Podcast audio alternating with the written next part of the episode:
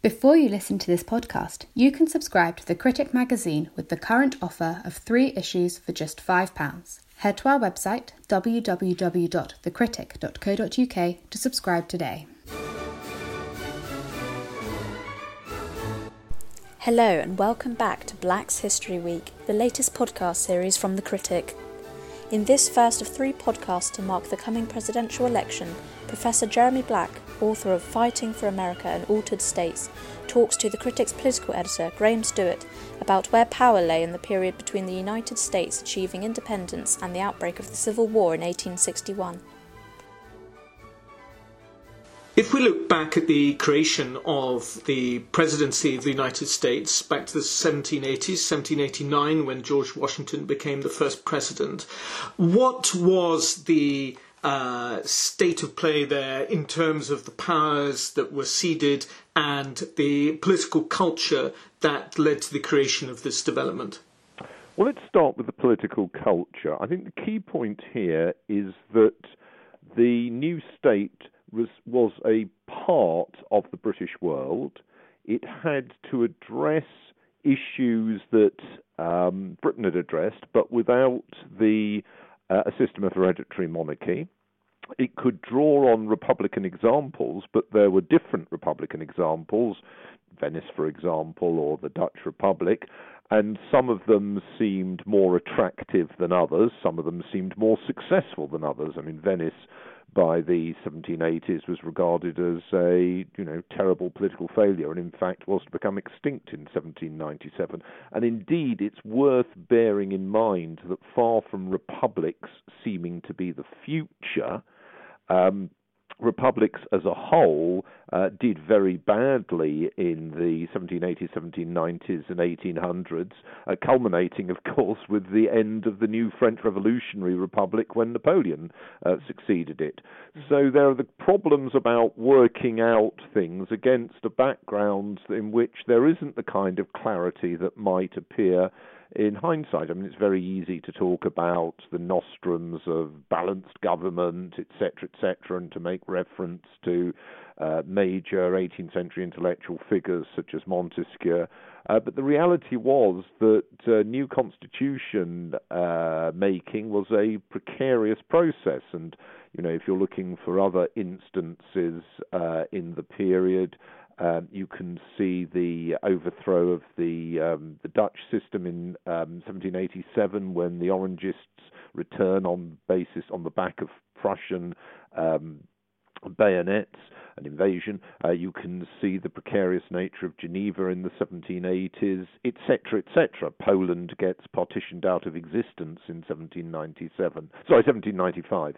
Um, so what you've actually got is a situation in which it isn't clear what to do, and then on top of that, you have the um, additional problem that whereas, as it were, continuous conflict and a powerful army can be the basis of constitution making, however unsuccessful and short term, as you will see in some of the Latin American countries over the following 60 years, as you're to see in Haiti, for example, as well. Um, in the case of the new American state, the center um, is weak uh, militarily. I mean, it is able to send troops to suppress Shays Rebellion and the Whiskey Rebellion, but it's essentially weak. Um, and it is also faces the problem that America or the new state is a federation. And uh, what might work in terms of one area isn't necessarily going to work in terms of another area, and how to hold the federation together is unclear. I can remember years ago I was reading the manuscripts of the um, uh, French chargé d'affaires in in America in 1790, and he was sort of reporting back that he was certain that America would split into three. He thought it'd be the North, the South, and Transappalachia. And the notion of a of a partition was very very well established. And as you may know, there were in fact uh, separatist schemes in Louisiana soon after America uh, gained power there in 1803 through the Louisiana Purchase, and a number of prominent figures. I mean, obviously, Aaron Burr is one, James Wilkinson, the general down there, is another one, were involved in um, separatist schemes. So I think what I would say is rather than imagining that these people have a sort of free hand to do as they want, and that therefore we can from that look to the present day, uh, one should instead think that constitution making is often a product of the interaction of long term assumptions and short term crisis and expediency. And I would actually argue that the United States isn't unique in that. You can see the same process in 20th century Russia or China.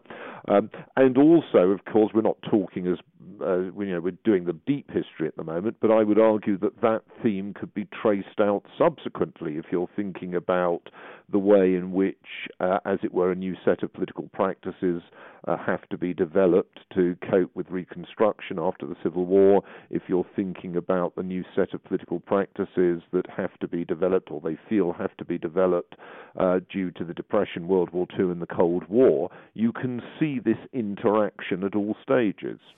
Well, I'm very interested in a point you made uh, a moment ago, which was uh, you know, we, we tend to think of the uh, American system as very uh, modern at its time, but, but really it was building on systems of republicanism that, that, that had broadly failed. And, and most famously, uh, from where we're sitting, you the, the, failure of the, the Commonwealth and, and Cromwell's republic.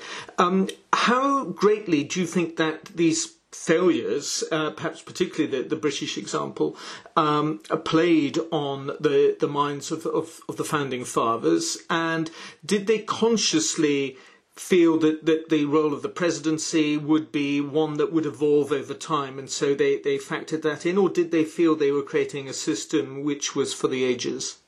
Um, there was a, a very strong sense of failure, which in part draws, I mean, not just on the argument to do with going back to the uh, interregnum, um, 1649 to 1660, but also draws back on radical Whig thought of the early 18th century, the notion that there is an inherent corruptibility about political institutions. And that notion uh, draws on a number of causes, both political and also religious, of course, the idea also of an innate sinfulness, but also an innate corruptibility. That's very important in British political discourse of the 18th century. Uh, it's, uh, it's also, therefore, part of the American world. And you can see that very strongly in the Democratic Republicans, Jeffersonians, and their critique or their opposition to Alexander Hamilton. And they argue that Hamilton's determination to try and uh, produce state institutions, most famously a national bank, um, are, are, inherently going to lead to failure. Now, on top of that, and you know, I don't want to blow my own trumpet, but I wrote a very big book, Fighting for America: The Struggle for Mastery in North America, and another one, Crisis of Empire: Britain and America in the 18th Century. And in both of those, but particularly the former, I draw attention to the degree to which you and I are talking about America, but there is no sense of constancy about the political shaping of the state that is being formed. So that if you think about it, um, whereas we are to know that Europe, in effect, goes on to an extended period of civil war between 1792 and 1815, um, and that the European powers are not going to be able to restore their authority in the New World, and that attempts to, to do so, for example, the French in Haiti, uh, are failures. That was not a knowledge that was uh, open to the politicians of the new state.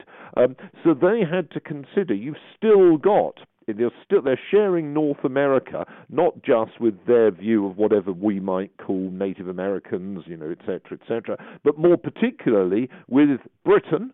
Um, uh, they're sharing it with Spain and they're sharing it with France and um, you know Louisiana moves backwards and forwards. Um, now that situation is profoundly disturbing. It's made more disturbing by the sense that these powers, particularly the British, will ally with Native Americans, and more disturbing by the sense that these powers will ally with separatist Americans.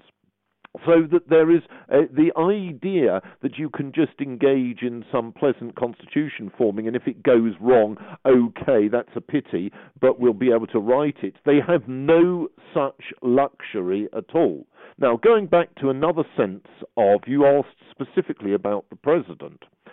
There is also a concern that there is a natural tendency in monarchical systems to as it were, move towards autocracy. Now, as you know, there are a number of monarchs or monarchical figures in the 18th century who are elective. Uh, one can think of the Holy Roman Empire, one, uh, one, emperor. One can think, obviously, of the Pope. Uh, there are a number of them who are really, um, as it were, honorific. One can think of the Doge in Venice. There are a number of them. One can think of the elected king in Poland or the hereditary, um, so quasi-hereditary stadtholders in the in the United Provinces, the Dutch Republic, uh, in the individual provinces thereof, who could be seen as potentially striving for more power. And obviously, you have the example and instance of Oliver Cromwell. But much more recently, for the Americans, they have their portrayal of George III. Now, it's a uh, it's in fact an inaccurate portrayal, but this idea that somebody comes along, uh, takes a constitution and tries to distort it for constitution for autocratic terms and ends, that is the um, thesis, if you like, of the Declaration of Independence. So it's not surprising that when um, within 20 years you're trying to bed down a new set of constitutional practices, there are concerns about what is to happen. And that then takes us to the next point, which is the inherent tension in monarchy. I mean, you could argue that the presidential system, as it lasts to the present day, is a is an elective monarch. Now, um, if you're looking at monarchy, you obviously have the hereditary systems, such as we have in Britain, um, and hereditary systems have advantages and disadvantages. The prime advantage is they give you a relatively clear succession. The prime disadvantage is that it's not always clear that you get uh, merit um, uh, or necessary merit uh, in the succession. If you're looking at um, other forms of uh, monarchy, you get what you might call meritocratic monarchy. Now, by use the term meritocratic, I'm not implying the people involved are necessarily pleasant. I'm just implying that they had the merit or ability to seize or gain power. Now, that sense you can see classically for the early American period is obviously with Napoleon, um, who becomes first consul in 1799 and then makes himself emperor, he that essentially rests on his merit, but it is an inherently unstable system. Um, not not only because he fails in the end, but because the legitimacy element is is absent.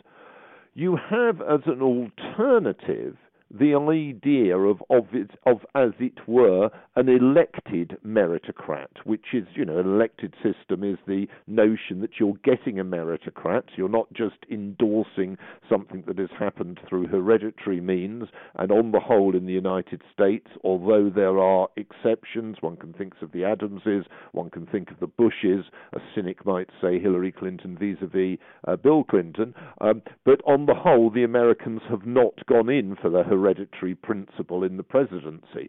So it has been a matter of the individual president trying, uh, w- uh, in order to gain power, to persuade people that he, so far, will hopefully at some stage be a she, um, has the ability uh, to offer themselves. And then there is a relatively clear constitutional set of formulations which they are then supposed to conform to. That, of course, has worked, but it's fair to say that in other states it hasn't worked. In other states, presidents have become tyrants. Um, and, uh, and you know, uh, but then of course, um, I mean, there are no there are no uh, set constitutional rules that are going to stop that. And I wonder, as uh, you speak, I'm wondering about the role of, of state governors and how their power uh, was affected by that of the presidency. Is, is, can you say that the more powerful presidents became, and this is a very long process, but uh, that, that that led to a, a diminution in, in, the importance of governors, or really for, throughout the 19th century, should we be saying or seeing state governors as in most cases really having the power that, that affects the lives of the people living in their state? Well, that again is an excellent question. Let's start the state governor, in practical terms, I mean there are there are other elements to it, but in practical terms, is the continuation of the colonial governors that you see in British uh, colonies and those governors had differing authority depending upon the constitution of the individual states, and you know what kind of colony it was, whether it was a proprietary colony, etc., etc., etc. So one of the things to bear in mind about the American Revolution is it's not just a revolution about um, federal power, power at the level of the country as a whole, but it's also a revolution in the nature and practices of state power, and in particular, the uh, governors are, as it were, put under the authority and laws of the locality, the locality being uh, the, that particular state, um, which in most cases means that their power is less than when they were the representative of a different sovereign or distant sovereign or a proprietor, and therefore, in many senses, had an adversarial relationship with the local or locals, but an adversarial relationship in which they might be able to call, for example, on the resources of Britain, including its military resources. So that situation is very different um, during uh, the American history. I don't want to push it too far. I mean, you you cannot, as you may know, during the Civil War, um, there is a degree to which um, the authority of the localities, the individual states, are abused at the behest of um, particularly the Union, which after all is fighting a, a, a, war and therefore is not particularly keen to hear what its political opponents in the North have to say, uh, whether they're governors or not. Um, insofar as the authority of the governors after independence is concerned, an important element was their role in calling out um, militia forces. And that is a significant role because that means that in practical terms they are a key agent in uh, uh, in um, opposition to uh, safety uh, vis-a-vis um, hostiles, which in this case primarily means um, local um, Native Americans. so they do have a role, um, and indeed it's interesting to see in you know in recent controversies, for example, in you know in Portland, Maine, the tension between the relationship of the federal government to, as it sees it, keep the peace, and the question about the role of uh, state or municipal governments in trying to do so. Again, that's not exactly a new issue, but an issue that's become uh, much more significant uh, now, and you know potentially will be more significant in the future. So, yeah, I would say that uh, uh, that the level of the federal government in most matters prior to the 1930s, with the exception of the Civil War uh, and with the exception of the South during Reconstruction, that that the federal government had, relatively speaking, fewer powers and less authority than has been the situation since and that that meant, therefore, that governors were often key figures in their particular um, states, though so much rested on their re- relationship with the legislature and so much rested on which particular interests or parts of the state they were they were, as it were, um, you know, drawing their power from. Because you know you need hardly be told that just as today uh, Pennsylvania is an amalgam of differing political uh, entities, you know, Pittsburgh and Philadelphia being very different to the middle of the state, and it's a very large area. Well, so you wouldn't be surprised to hear that in an age before the railway, let alone the motor car, uh, let alone the aircraft or telephones or whatever, the there was a need even further to, as it were, delegate or accept that power and authority were delegated, and therefore the governor himself, and it always was a him, the governor himself had to accept that uh, um, his writ only ran so far. And is that a relationship which is in any way comparable to uh, colonial governors in you know, perhaps a British or Dutch Empire, uh, uh elected in a different way rather than being appointed. But you a lot of them had, a lot of governors had local uh, legislative assemblies which they interacted with and would get you know occasional messages from the package boat from London, uh, from uh, from you know, with, with, orders from the central government, but were largely left to their own devices. Is that analogy helpful, or is it uh, is it unhelpful? That's a really interesting question, Graham, about the extent to which their power and authority was similar to that of colonial governors. What I would suggest is roughly like this that during the colonial period, and I would say the same is true of French colonial governors and Dutch colonial governors, less so, in fact, to a degree of Spanish ones, because some of the Spanish ones were in the interior, Mexico City most obviously. But that in the case of the British ones, for example, the key situation was what is happening in the port cities. So for the British, the key elements are Boston or Providence, Rhode Island, New York, uh, Williamsburg, uh, Charleston, and say for Jamaica, Kingston, and so on and so forth. Uh, for the Dutch, for example, you're concerned about Batavia, we would call it Jakarta or Cape Town. What actually is happening, you know, 100 miles inland is can be important if it's going to produce a bigger crisis. Let's say the Cherokee War, of 1760 for South Carolina. But uh, if it's not going to produce that crisis, you're not particularly bothered. I mean, it's not, it's, you know, you know that your authority is only going to work so far. You've only got so many people uh, who, as it were, are under your, who are part of whatever we would call your bureaucracy. Now, I think there's a slightly different position once you move to independence because the interior in many of these places, first of all, that the, the greatest population growth and the centre of population uh, moves away from the coasts, so that's very important.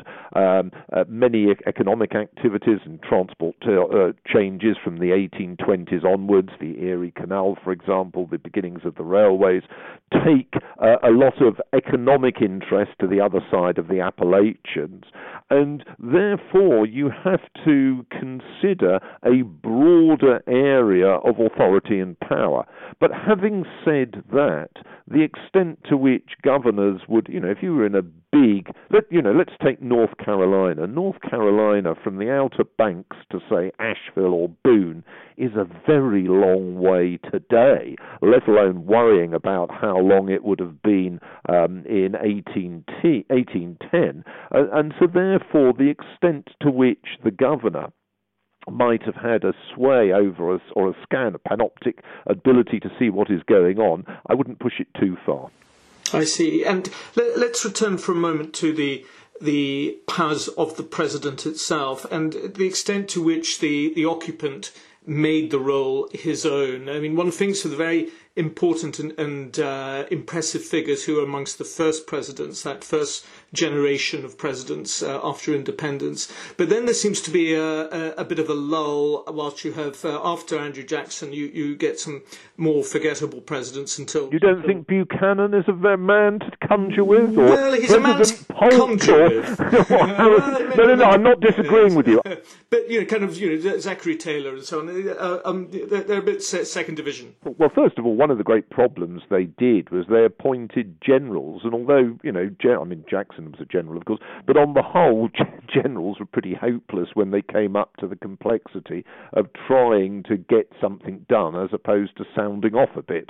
Um, but um, you know, they were also facing the problem, which you can see, for example, as well in Brazil in the 1830s and 40s, or in Mexico, or in Argentina the problem that the federal principle is very much uh, at variance with powerful uh, sectional differences. Now, as we know in the United States, these are to resolve themselves eventually around the question of the extension of slavery, uh, but that in fact is not the only issue that underlies these, you know, relations uh, to do with the predominantly agrarian and more commercial states. You know, there are lots of other factors involved, but nevertheless, um, I think it's fair to say that um, you know from the a nullification crisis onwards. I think it's, or maybe if you like, from the Missouri crisis. You, you, it's getting harder and harder to run um, a cohesive politics. Now, as I said, let's put this in perspective. Much of Europe uh, had crises in 1821, in 1830, even more in 1848. Um, and as I've mentioned, there are civil wars, I've already mentioned, in the three most potent Latin American states. And for that matter, if you want to throw it into the into um, into the cauldron, you could add Haiti, for example, or you could add the Taiping Rebellion in China um, in the uh, 1850s and 60s. So I don't think you would say that America is unique in having problems, but I think there are problems that are considerable. And in a future episode, we're going to discuss some of the key extensions of, of federal power in the 20th century, from the Federal Reserve, the New Deal, the Great Society, and, and so on. But I wonder if we can tie up this segment by um, talking about foreign policy, the role of the president in foreign policy. Obviously, uh, America doesn't fight uh, continental wars, European continental wars, is a deliberate policy. And would you be fair to say that the Monroe Doctrine was vital in actually uh, preventing presidential powers becoming more powerful through the exertion of a very active and sustained foreign policy? No, I wouldn't. I'm sorry. I, first of all, the Monroe Doctrine actually rested on the British Navy. It was the British Navy that ultimately was the factor that was going to discourage France from backing Spain um, in trying to reimpose its authority in, in, Latin America, which is what the Monroe Doctrine is about. Um, and of course, the Americans did engage in war. I mean, you could have been a Native American or a Mexican, and you'd laugh at the idea that America was a Pacific power not trying to expand its strength. I think. Um, and there just simply was not the uh, the resources, the constitutional basis, um, the infrastructure, military infrastructure, to have permitted conflict, let us say, with Britain. I mean, there was uh, saber rattling, you know, the the Oregon frontier. But you know, in terms of projecting power, I mean, the, I mean, the British made it quite clear to the Americans at that stage, they were to change their views later, that they did not want America to expand into Cuba, for example. We're talking about mid-century. Um, you know, the British were pretty clear they didn't like American filibusters. They hand over William Walker to the authorities in Honduras, who shoot him after you know he'd tried to uh, take over the place. Um, I think that's 1860, I think. Um, so, no, I don't think you've got this idea of somebody like Fillmore per- Pierce or uh, or Buchanan as would-be figures striding the world stage like a kind of Napoleon III. I, I would free yourself from that illusion. Um, I certainly think that foreign policy, by which primarily you meant relations with Britain, foreign policy was a matter of uh, significance, but of course it's made much easier for the Brit- for the Americans by the fact that the British fundamentally don't want war with America. I mean, for Britain.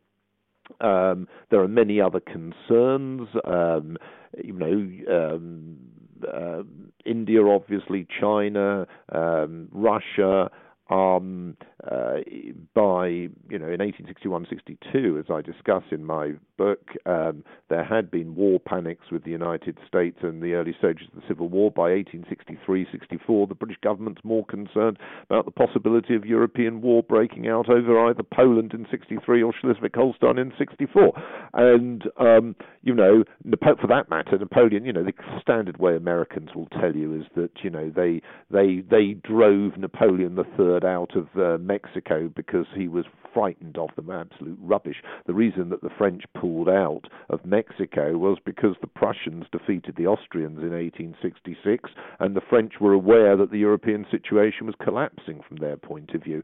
So that in many senses, it's the unimportance of North America that helps, you know, because actually, I mean, when all's said and done, although the British don't want to, um, you know, to uh, be completely humiliated about Oregon, who actually really cares in London about the Oregon question, um, or who really cares about the way that the Americans are sort of you know, sort of uh, the way they're behaving in areas like the Mosquito Coast in um, in uh, Central America. So I think that that element has to be borne in mind, but there is also the element that has to be borne in mind that a fundamental, again, something the Americans don't like you talking about, um, that a fundamental factor that constrains American foreign policy in the early and middle uh, 19th century is that the Americans can't get on with each other. So that if you take, for example, the operations against the Seminole Indians in Florida, or if you take the Mexican American War of 1846 to 1848, those are sectional wars. A large part of the Northeast, which is where a lot of the money and the and the population and the manufacturing is, don't want or aren't keen on that war. Just as, of course, a lot of people haven't been keen on the War of 1812 with Britain. In fact, the British garrison in Canada is being fed by grain uh, by Americans, um, and several of the states refused to allow their militia to cross state lines and take part in the war. So you've got to be aware that there is a fundamental uh, sort of bar for the federal government, which in many senses uh, arises from its sectional differences, and really it's only after the Civil War ends and you might that that situation can change. Now, of course, the real one of the most important elements in American history is in 1865 when America does have a very good army in the shape of the Union Army, good generals in the shape of Grant and Sherman, and a pretty good navy. It's a very large navy, but it's, it's a lot of it's a brown water inshore navy, but it's big. Those forces could have been used to um, follow a process of expansion in uh, Latin America, or they could have been used to try and have a fight with the British in Canada, though they're, I don't think their navy would have done very well, but you know that you can just debate that. Um, and there's some good work by Howard Fuller on that subject. But the point I would say is that it's absolutely crucial that in 1865 the Americans demobilize. It's that very, very, very rapid demobilization that helps to ensure that for two decades, whilst um, the Europeans are carving up coastal Africa and then eventually the interior of Africa, whilst they're carving up more of the Pacific, at that point, the Americans are not particularly expansionist. Um, in a sense, they, their expansionism is being dedicated to dealing with things like, you know, Little Bighorn and so on. And the Apache, I know that's not Little Bighorn, is the, I know it's not the Apache, it's the Sioux, but, you know, and subsequently the Apaches and so on, the Comanches and all the rest of it. Um, so that I would put it to you that the president, as a kind of figure that had to think in broad terms about some international strategy, both, both political and military, is not really uh, what is not really there. And in fact, it's a role that the Americans, in a way, both blunder into, if you want to take that viewpoint of McKinley, or if you want to take that uh, different viewpoints, they come across um, uh, as a result of the collapse of the European system in the 19 teens and then again in the in 1940. Well, blundering, whether by Americans or Europeans, is a subject we will uh, return to as we lead up to the uh, presidential elections with these podcasts and how that uh, affected the growth of federal power and that of the presidency. But a fascinating discussion already, uh, Professor Black, and thank you very much. If you've enjoyed listening to the Critic podcast, why not subscribe to have the magazine delivered to your door? Subscribe today with the offer of three issues for just £5 by heading to our website www.thecritic.co.uk.